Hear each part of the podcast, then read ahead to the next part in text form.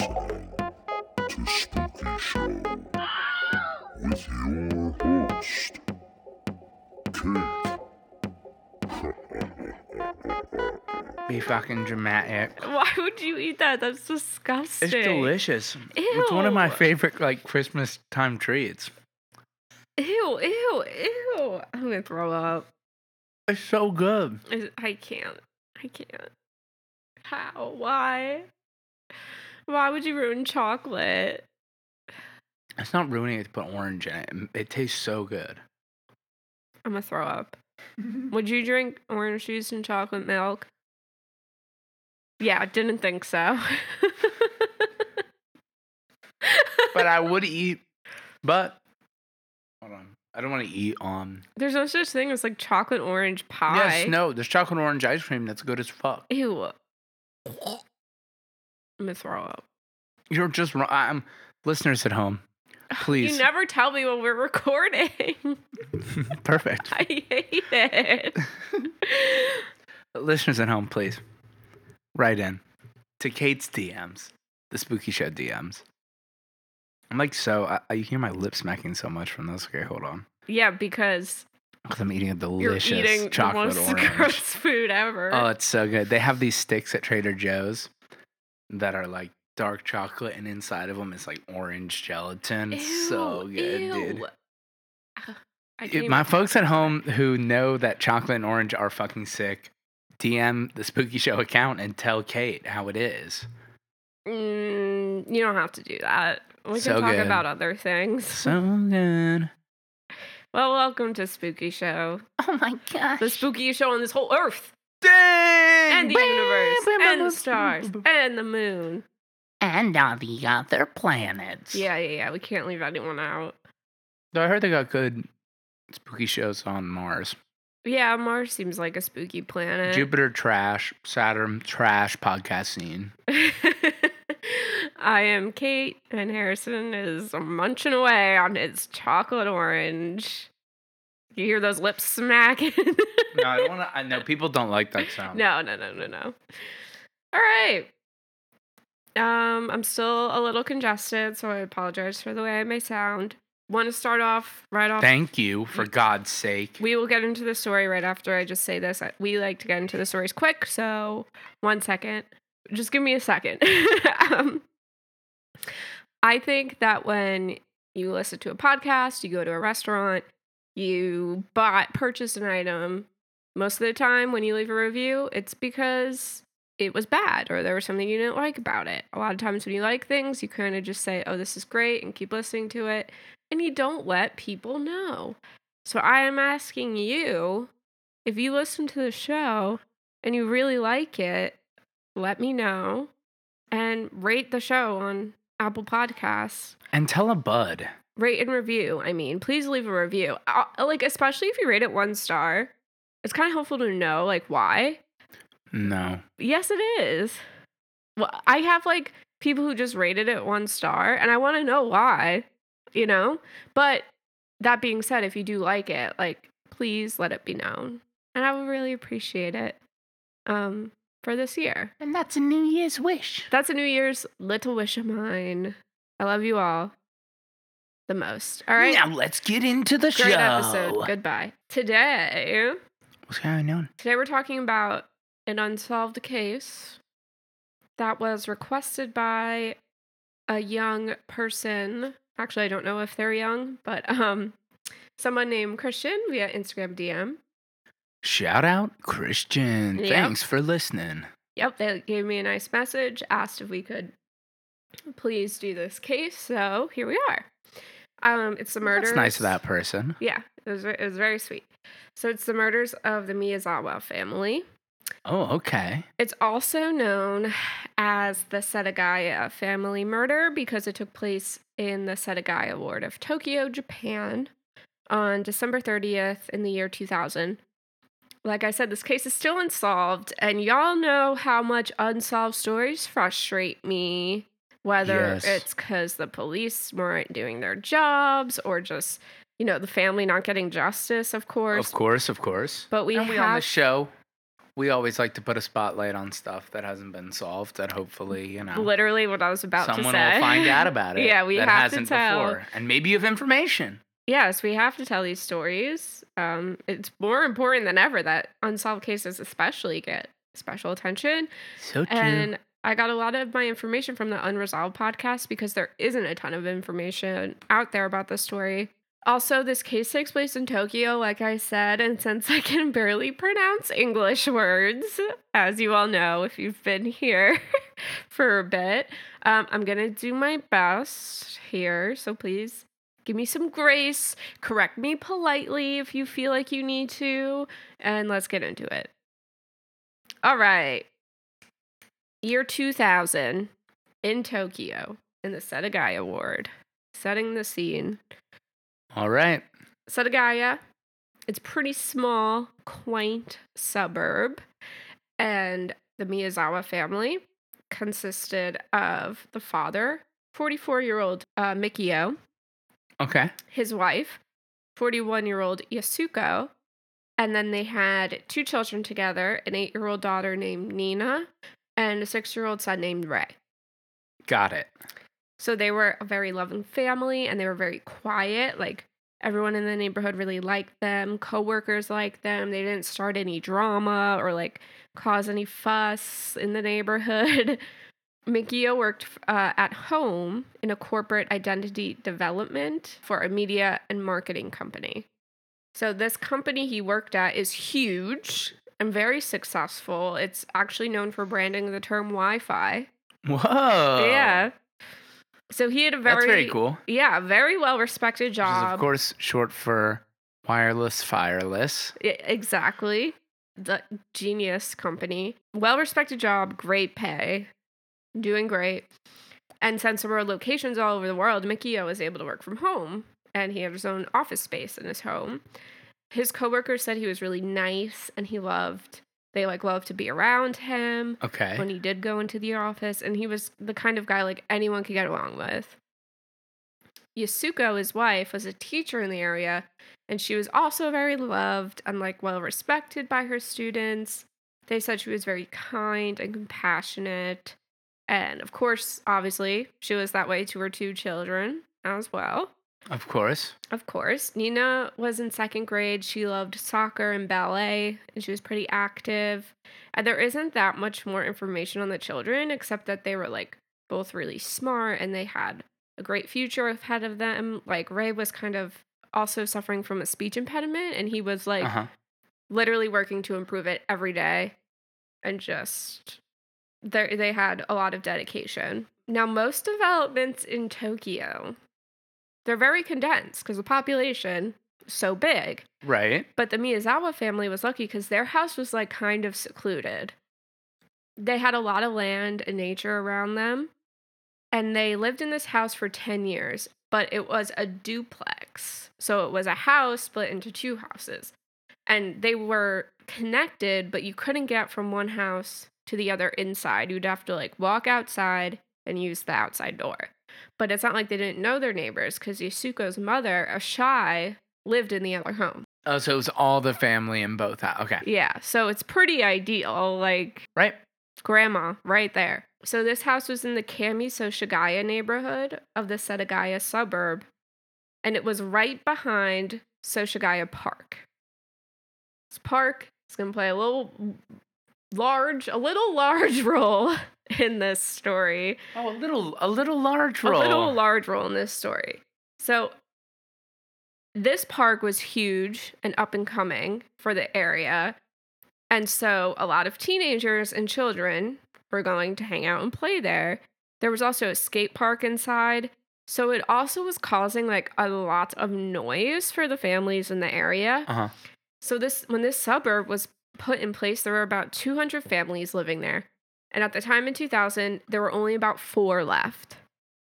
And it's not cuz this park was like that rowdy or anything, it's because they wanted to keep making it bigger. Uh huh. So a lot of people were forced to leave their homes, even getting payments of like a million yen to leave.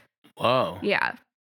So a small part of it too is because this park, like I said, attracted a lot of people there. There were always a ton of strangers around, and so families were kind of worried about having children in that area. And eventually, it did kind of seem that the like not the best kinds of people were starting to congregate at this park. Yeah. And Mikio was kind of struggling with this because he was having a hard time focusing while working from home because it was so noisy over there. And the family didn't really feel comfortable sending their children now to go outside and play because there was all these strangers around. So honestly, they were getting to leave, getting ready to leave at this point themselves. And it's rumored that they did receive a payment to do this. Uh huh. It's not a known fact that this happened, but it's rumored, like I said. So now it's December 31st, 2000. So we're starting after the murders. Yasuko's sister and her husband were coming to visit for the new year, and they were going to stay at Ashai's house right next door. And this was an important holiday for them because it seems like in Japan, the new year is kind of all about getting together with family and celebrating what's to come rather than here, for example, where it's like Yeah. you get drunk and you party. So of course Yasuko's sister and her husband were going to come and celebrate and get together and like this was very much planned in advance. So that morning, December 31st, Ashai tries to call over to the Miyazawa family to see what the plans were for that evening and when they should come over, but nobody answered the phone. And actually the phone didn't even ring. So she tried again and it still didn't work. So she's like, okay, I'll just walk on over and knock on their door. In Japan, it's kind of more acceptable to call before you would go over to somebody's house, even if it's your family. Yeah. Like, it's I the could see- norm. Yeah, I could see here we would kind of barge in on our grandma's house or something, but there it's like customary to call ahead of time and respect each other's privacy. So she decides she'll walk on over and knock on the door. She noticed their car was still outside, so she was like even more confused why they weren't picking up the phone. So she knocks and gets no response, and so she lets herself in. And as she walks in, she calls out to them. There's still no response. And as she walks further in, she sees her son in law, Mikio, at the bottom of the staircase. He was already dead. And oh at, my god. yeah, at this point, Ashai panicked. Um, she began to run up the stairs to see where the other members of the family were and to see if they were okay. And that's where she found Niina and her own daughter, Yasuko, at the top of the stairs, dead as well. Oh my god. And then she found Rei in his bedroom, in his bed, and he was dead as well. So she called the Tokyo Police Department and they would come and do the family autopsies. They pretty much got to work immediately, despite how shocked they were that this happened. Um, this is very rare for that area in Tokyo. Like a mass homicide like this Right. was not common at all. So the autopsies were completed, and it was found that Niina and Yasuko had been stabbed to death, and it was definitely overkill. Yasuko seemed to have the most stab wounds because it seemed like she did try to fight back Yeah. to protect her daughter. And Mikio had tons of stab wounds as well, and one was in his head and his neck. oh. I know. It was also thought that he had either been thrown or he fell down the stairs. So Rei, the youngest child, wasn't stabbed at all. He had been strangled to death, Oh no. which is weird. So it was calculated that their time of death was around 11:30 p.m. on December 30th, the night before Shai found them. And also, police found the murder weapon that was left behind. The the killer left the murder weapon there. It was a sashimi knife that was in the kitchen. And it still had blood on it and it was broken. So this knife did not belong to the family. It was found that the um, girls of the family too were actually stabbed with another knife that did belong to the family. And this was also found in the kitchen as well with blood on it. So they were both left behind. Okay. So obviously the media frenzy on this was wild. Obviously, because one of the knives broke, they brought a backup knife. no, they didn't. So And The there, knife but there was a br- second knife. no, the knife they brought broke. So it seems Oh, they went downstairs, Okay. Okay. grabbed one of their knives, and started using that. Dang. Yeah. So yeah, a mass homicide like this doesn't really happen. So the media was all over this. People were panicked, thinking that there was someone out there who could do this to them. And police did not know who to look for. Like, this family did not have any enemies. Yeah. And Ashai who lived right next door didn't hear anything except a loud thump at around 11:30 that night, but she didn't think much of it cuz it was just a thump and that was it. There was nothing else. Dang, how thick are those walls? I know, right? And this this could have been if it's like connected. Yeah, they're connected. This could have been Mikio either falling or being thrown down the stairs. But it's very weird. She didn't hear anything. is so fucking weird. Yeah. Especially when it's obviously the family members are being killed in order. Like you Yeah. would hear screaming from other members in the family, you would think. Of course. Or like how many people were in there because wouldn't people have tried to escape Yeah. from hearing the screams? Yeah. So police also think Rei was killed first. Because, Especially if family is right next door. I know. Pe- police think Rei was killed first because he was strangled and not stabbed like the others. Yeah. He probably also was like probably their easiest. Yeah, it also could be because he was the youngest and maybe the I'm killer saying. had some hesitancy. Like, not that he was the easiest, but like, oh, this kid's really young and they feel bad about killing him. Yeah, like especially yeah. Yeah. Investigators also found that Mikio had been on his computer at 10:48 p.m. that evening Okay. because he had an email open from work that was password protected, so he had to be the one who opened it. Police were spending countless hours trying to piece this all together because Hmm, interesting. I wonder Oh, maybe someone made him. open it. Yeah. Yeah. Like why would it just be left open? I know. So yeah, they're trying to put their heads together. And they're This- not 100% sure on the timeline. They think around 11:30, right? Mhm. Yeah. Okay. So that's very possible. This does not make sense in police's heads at all. They tried to trace back about a week before the murders to see if anything leading up would help them. And they would find that Mi- Mikio allegedly started confronting skaters and people in the park who were making too much noise. Okay. So he would go up to them and ask them to be quiet. And it doesn't really seem like it escalated further than that.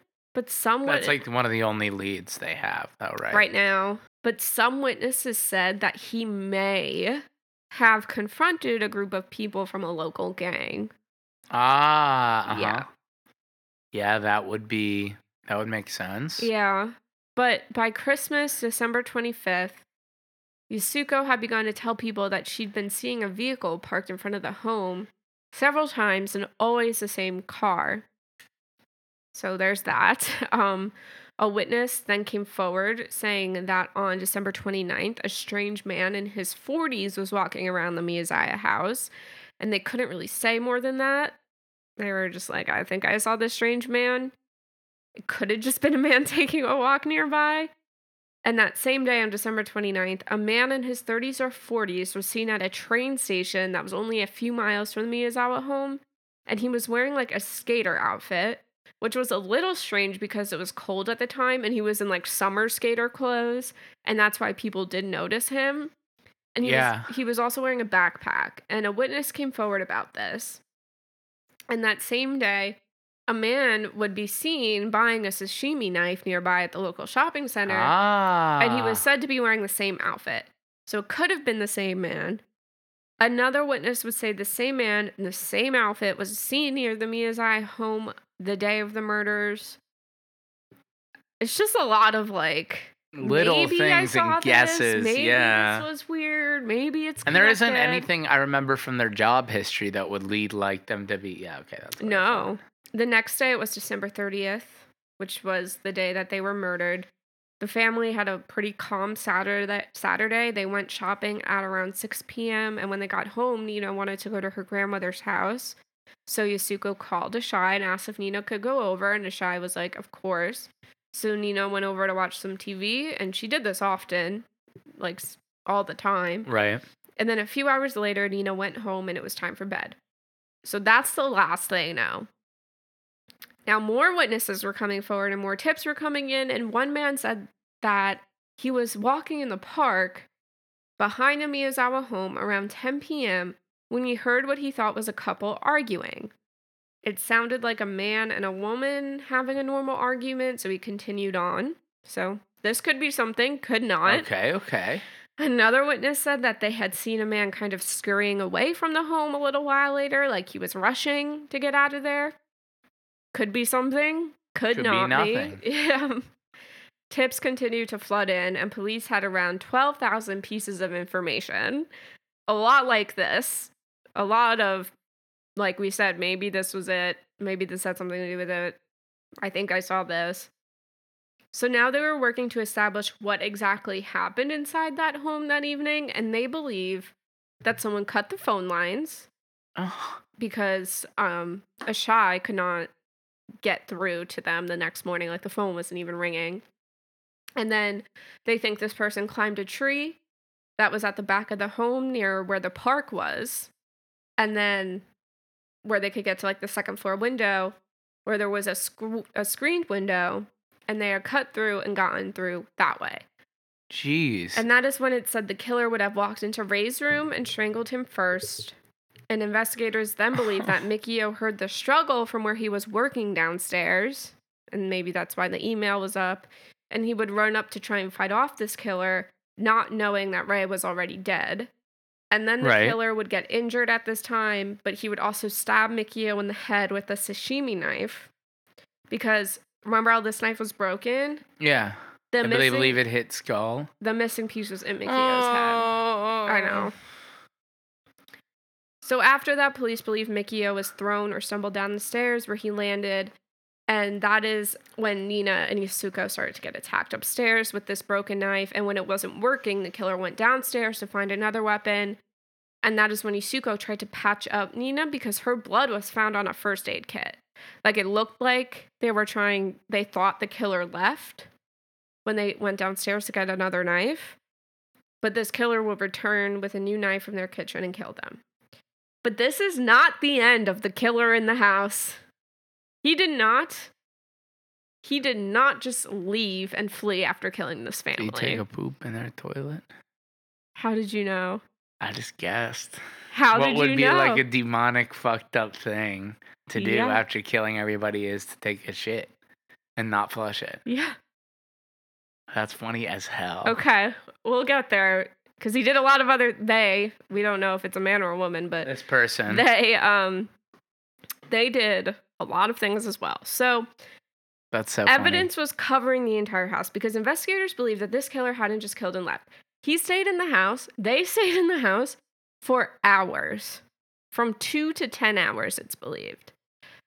They made themselves right at home. Police found the computer had been used right after Mikio had already passed away. Someone was drinking like four cups of barley tea, multiple ice cream cups, and most insane of all, the killer had left a big old shit in the toilet in the upstairs bed uh, bathroom. Crazy. Chaotic. Yes. They would, of course, take this in to be analyzed. And it was found that the killer had eaten a meal that was some sesame spinach dish beforehand. Okay. There were also piles of trash found in the bathtub, like different objects, and trash was just thrown in there. Footprints could be found around the house in blood and in dirt, and they were all from a slang a Slazenger tennis shoe, which was a specific Korean shoe that was not found in Japan. Okay. Towels were also found in the house that had blood on them.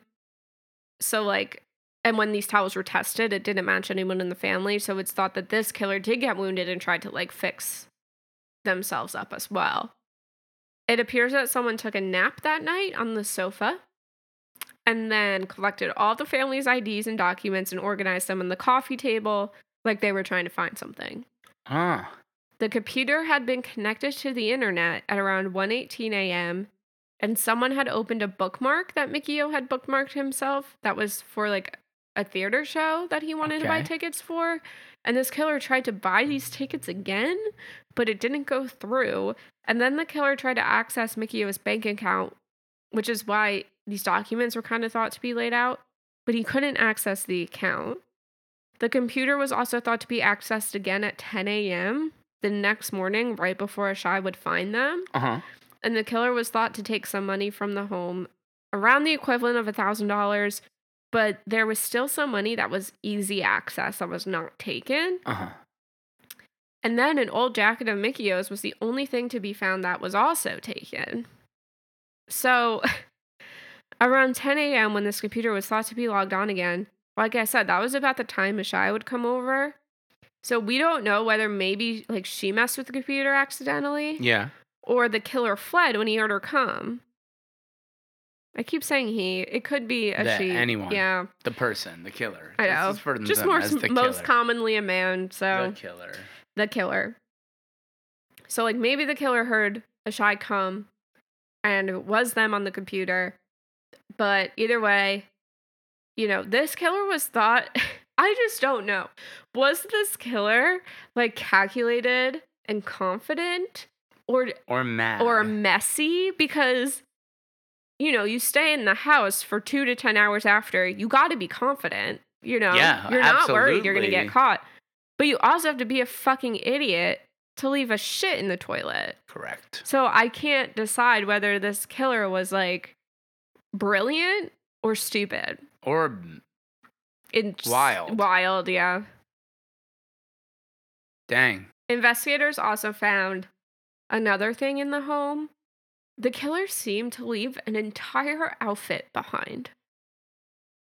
Like they stripped naked have and so walked. much DNA they and they still haven't found this person. Yeah. This killer stripped naked and walked out the door and took Mikio's jacket with them. They found a pair of black pants, a black Air Tech jacket, a white long sleeve shirt with purple sleeves, a gray bucket hat, black Edwin gloves, a multicolored scarf without tags, and a blank handkerchief that had been ironed, as well as tennis shoes and an army green fanny pack. Kind of bad. Dang. But inside this bag was some grip tape for skateboards Ah. and pieces of sand. So these clothes definitely pointed to a skater. This was kind of the trendy skater clothes at the time. And everything was found to be washed in hard water, which means that it couldn't have been washed in Japan, but it could have been washed in Korea. ah, so there's signs pointing to someone who wasn't from Yeah. So the Japan. sand, Interesting. the sand too, this is going to Interesting. throw everything for a loop. The sand was tested, the sand that was found in the bag, and apparently it was said to belong to at the United States Air Force Base in Los Angeles, Weird. the Edwards Air Force Base. So this threw a huge loop in the investigation because now they're looking at the US as well.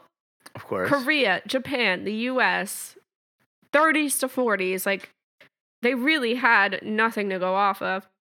So, the undershirt that was white and purple was found to be a very rare shirt. Only 130 have been sold, but they could not track, they can only track about 12 of those people. Dang. So, this was a dead end. The blood found at the crime scene that didn't belong to the family was obviously put into the database at the Tokyo Police Department, Of course. but none could be traced. No one was in the database. So they did find out, however, that the killer's blood was type A from a male. So we know a male and mixed race. Maternal DNA was said to come from European descent, and paternal DNA was from East Asian descent. ah. The Y chromosome showed that it was more likely Korean or Chinese than Japanese. And after finding this out, the Tokyo Police Department decided to reach out to the International Criminal Police Organization for some help because it's clear this killer could literally be from anywhere or located anywhere right yeah, now. Yeah, of course. So by this time, the investigation was becoming one of the largest in Japan. There were thousands of investigators on this case. And they also found that the profile of the killer they found before had not been entirely correct. Because, you know, they said that they could be in the 30s or 40s.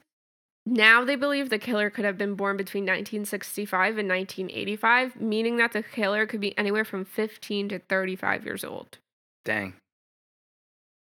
also because of like how much physical strength they would need to get inside the home and kill all these people. So this was way younger than what they originally thought, and all of the yeah, of course witnesses, they thought he was in his 40s. At yeah, least. all of the witnesses too were seeing people way older than this. So this they, is so weird. it's so weird. So they also believe that this killer was around five foot 7 Mhm. and kind of thin build and right-handed. The police would ask the public for help, and more and more tips would flood in, and that is when investigators found a new, a few more tips that were a little interesting, One is that the neighborhood the Miyazawa family lived in started to find animals either harmed or tortured starting as early as summer of 2000 before the murders like there were often stray animals or like rodents or cats that were skinned and found with their tails cut off and it like you know just terrible things that show sadistic behavior Mhm. and no one could figure out why it was happening and this would kind of make sense with the younger killer because if this part person was starting out with animals you know it's usually then they escalate to humans it's kind of like the younger yeah, side of of course. a person who's going to kill people yeah. in the future. So another tip that would come in was from a taxi driver who said that three men had wanted to be picked up around this area the night of the murders, and it was ah, nearby the house, and they were very quiet the entire journey and a little suspicious. It was three middle-aged men, and when they got out, they left blood behind on the seat. Hmm. It's said that this DNA was tested, but we don't know if this is true or if it was connected or not. We know nothing further. But I guess it had nothing because this case is still unsolved. So yeah. there was also another tip found from a train station about three hours away from the murder scene, and this was six hours after the bodies had been found. When a man would be admitted to the hospital because he had a deep stab wound in his hand, Huh. And this man was said to be in his 30s, did not give out his name, and apparently wasn't concerned about his wound at all. And as soon as they patched him up, he just got up and left, and no one knew anything else about him. Whoa. Um, police could not figure out if these tips were connected to the murders or just coincidence. So, yeah. so a hundred days after the murders, police were going through evidence, and they found that they had collected a small Buddhist statue that had been brought in at the time of the murders, found a few miles from the crime scene in a creek bed. And this certain statue was actually said to like keep children safe in the afterlife if they had died before their parents. So they had no idea if this was part of the case or if it was a possible motive or just a random object found. You know, because Rei was killed before his parents and Yasuko was killed before her mother. So, like, could this have something to do with it? But also, like, a lot of people were moving at this time. So maybe someone had lost it or it fell out of a moving truck.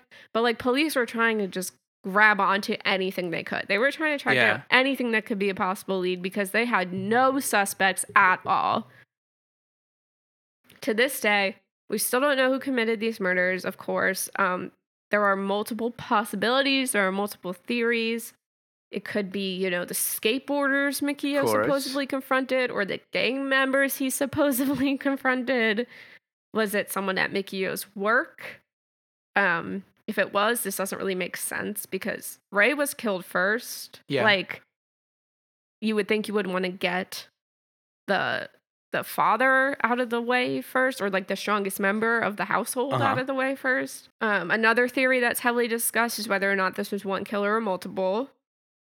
Was it the three men in the taxi, or maybe the person who climbed the tree and broke in through the screen window let others in through the door? Yeah. Maybe one killed Rei, one killed Mikio, and one killed Yasuko and Niina, since some of the wounds were kind of different. Yep. That could be possible. This is complex. I know. And it's weird that nobody knows anything. I know. The biggest theory thus far, however, is that this killer could have possibly been from the military, um, possibly stationed in or near Japan, and that is why the sand connected to a military base. Maybe the killer had already left the country, and that's why no one could find them. It could be a possibility that this killer liked to commit crimes um, in like different parts of the country or world and moved around a lot so they wouldn't get caught, kind of like Israel Keys in a way. Also, since they couldn't be found in the Tokyo Police Department database via their DNA, so maybe this was kind of like a drift drifter of some sort, someone in the military who's just stationed in different places. So when I think about this case, I don't think it was police negligence. Um, it was kind of more like in inexperience Yeah. since they had never seen anything like this pretty much in their careers, like a murder of this scale. And because all of these clues are literally pointing them like to all over the world and of people of all different ages.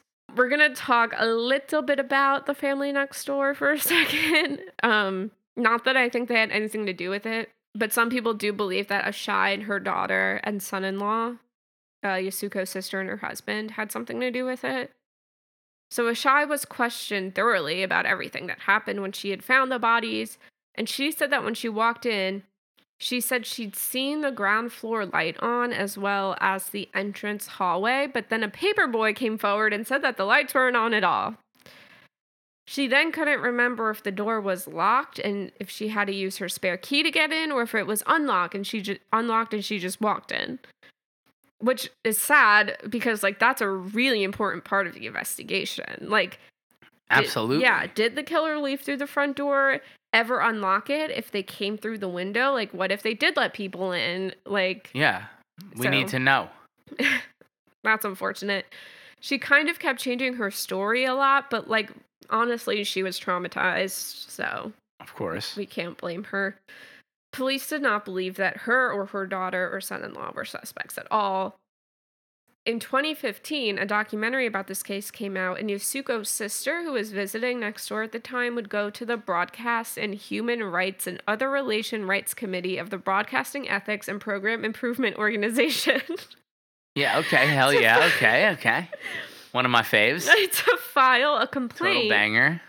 because the documentary essentially broadcasted the theory that the family was murdered out of resentment. I don't know of what. And the family did not agree with this. They were very offended. A book was also released around this time by a true crime author named Fuya Ikihashi, and he had said that he he's like, I found a suspect. I know who did this. He referred to this man as R, and he believed that he had traced the soil of the fo- footprints that were found in the home to the Gyeonggi province in South Korea, and R had apparently served time in the Korean army, and he believed that R had killed them for money. And the author said the man's fingerprints matched those at the crime scene, but there was really like no evidence to confirm that this theory is true at all. So I don't know what this author's on about. Bow, bow, bow. Three years later, in 2018, the Tokyo police released more information about another theory, which is um, that this was done by someone who was unemployed because Japan at the time was a was apparently in the lost decade, where four percent of the youth living there were unemployed. Shit. And then, like I mentioned earlier, it's rumored that the Miyazawa family was paid off to leave the area so they could keep expanding the park. So maybe this is why the killer was trying to access bank accounts and why the family was murdered if they knew that this family had this money. So police said that perhaps the killer could be between 15 and 20 years old, right handed, and possibly a drifter. So not only are locations all over the map, but ages are too, because originally they thought the killer was between 30 and 40 years yeah, of age. of course. And then they went all the way down to 15, right? Yeah. And then they went 15 to 35, and now it's 15 to 20. And it's Los Angeles, Korea, Japan. We don't Yeah, know. they have no idea. As of now, police are still working to find the killer, and an award of 20 million yen has been offered for information. And the house that they were murdered in is now abandoned. Apparently, the city wanted to demolish it, but the family refused to let that happen. So it's still standing today. Well, shit.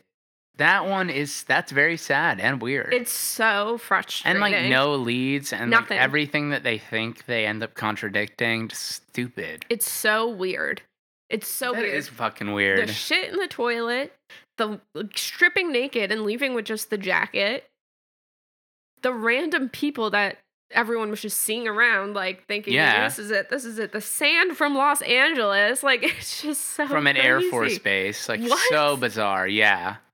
I have no and idea. nothing has happened. And this happened when again? 2000, Yeah, that's crazy. That now 22 years later, nothing. nothing. Well, I know it's incredibly. Frustrating. That's a real head scratcher. It's incredibly frustrating. Thanks, Christian, for That's a real head for scratcher. recommending Christian. us one. no, we love you. Uh, yeah, let Thanks us for know listening. if you have any theories. If I missed any information that could be like of importance that we that we didn't talk about, Yes. you can message the show at Spooky Show Pod on Instagram. Please rate and review, like I said, and then everything else that we do because we do a lot of things is in the show notes, including Correct. where to get merch and you know all that fun stuff. Heck yeah. Anything you want to say, Harrison? Double H, double A, double R, double I, double S, double O, double N dot com Wow. Okay. for all your needs. Yeah, all of Harrison needs nudes and all feet No, pics. incorrect. Okay, well, have the best week of your entire life. Ever. Talk to you next week. Bye.